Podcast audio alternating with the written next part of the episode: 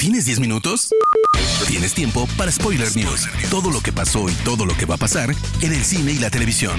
Tu dosis semanal de noticias, rumores e información imperdible sobre la industria del entretenimiento. Spoiler News. ¿Qué tal banda? Bienvenidos a las Spoiler News, el podcast con las últimas noticias de cine, series y cultura pop. Mi nombre es Andrés y comenzamos. Spoiler News. Keanu Reeves es uno de los actores más queridos del mundo. A sus 58 años y tras una carrera en la que ha alternado éxitos de Hollywood con cine independiente, ahora pone voz a Batman en la cinta animada de DC, La Liga de las Supermascotas pero puede que no sea la única vez que lo veamos como el Caballero de la Noche. Esto porque en una entrevista con Extra TV, el actor fue cuestionado sobre si se metería en el traje del murciélago en algún punto, y donde la mayoría de los actores dejarían un misterio para ver si Warner y DC muerden el anzuelo, Keanu Reeves no se guardó nada y declaró, Siempre ha sido mi sueño ser Batman, pero Robert Pattinson ha hecho una versión joven genial, así que quizá más adelante. Quizá cuando necesiten hacer un Batman más viejo, por supuesto que me encantaría. Peter Dinklage, conocido por su papel de Tyrion Lannister en Game of Thrones, se ha sumado a The Ballad of Songbirds and Snakes, la precuela de los Juegos del Hambre. Peter se meterá en la piel de Casca Highbottom, decano de la academia que es una de las personas más poderosas de la franquicia. Como rostro austero y vengativo de los juegos, establece las reglas que determinarán cada aspecto del destino del protagonista Corolianus Snow. Fue la declaración de Francis Lawrence, director de la cinta. No hay nada que una buena dosis de acción procedente de Corea del Sur no pueda arreglar. Y en este caso viene en forma de un avance de dos minutos lleno de toda la adrenalina para sobrellevar el día. Netflix acaba de presentar Carter, y nada más ver su apuesta visual con transiciones en medio de las set pieces, queda claro que es el nuevo trabajo de Jung Byung-Hill, conocido por su electrizante thriller de acción La Villana de 2017.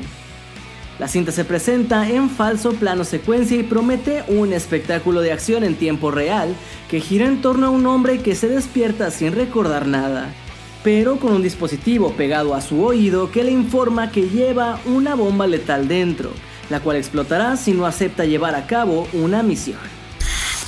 Desde 1976 no hay mayor ícono en las películas de boxeo que Sylvester Stallone como el legendario Rocky Balboa.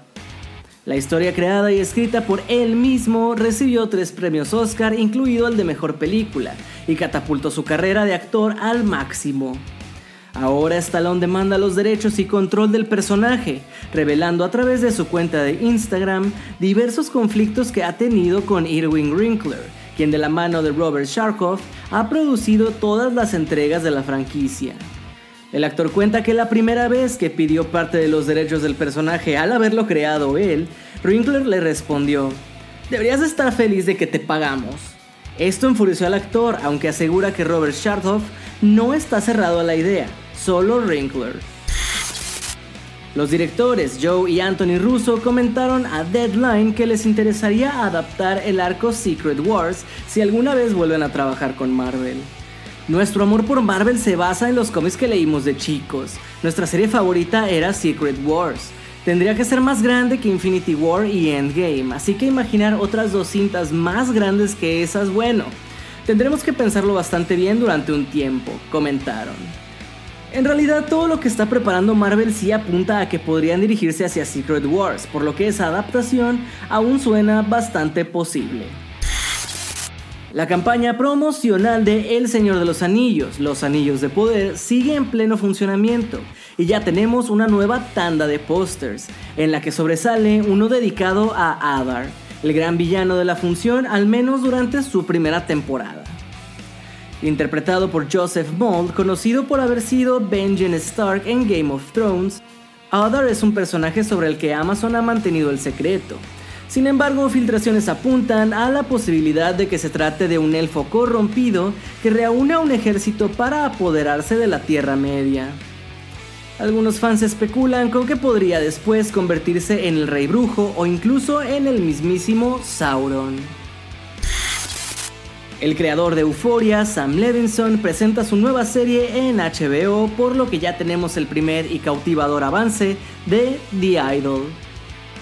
Protagonizada y co-creada por Abel Tesfaye, mejor conocido como The Weeknd en su debut como actor, la serie se ambienta en la industria musical, presentando una indecente historia de amor entre un gurú de autoayuda y líder de una secta moderna y una nueva prometedora estrella del pop. En el reparto acompañan a The Weeknd, Lily Rose Depp, Troy Sivan, Debbie Ryan, Rachel Sennott, entre varios más. El legendario animador y guionista Craig McCracken, famoso por haber creado Las Chicas Superpoderosas y Mansión Foster para Amigos Imaginarios, volverá a sus raíces con dos reboots de los afamados shows, una vez más en colaboración con Hanna-Barbera. Pero ¿de qué tratarán estos nuevos reboots? El de las chicas superpoderosas viene con la idea de revisar y expandir el universo de Bombón, Burbuja y Bellota y su gran repertorio de villanos. Por su parte, el de Mansión Foster contará con una nueva historia situada en un preescolar e introducirá nuevos amigos imaginarios, aunque prometieron que será tan graciosa y divertida como la original. Estos meses hemos vivido un repentino regreso de varios animes clásicos. Ahora otro exitazo noventero también se prepara para su regreso, aunque en forma de live action para Netflix. Yu Yu Hakusho es una historia de acción con un toque sobrenatural. El manga y el anime se convirtieron en uno de los más populares de los años 90 y es el siguiente título al que el gigante del streaming le ha echado el ojo para pasar por su tratamiento live action.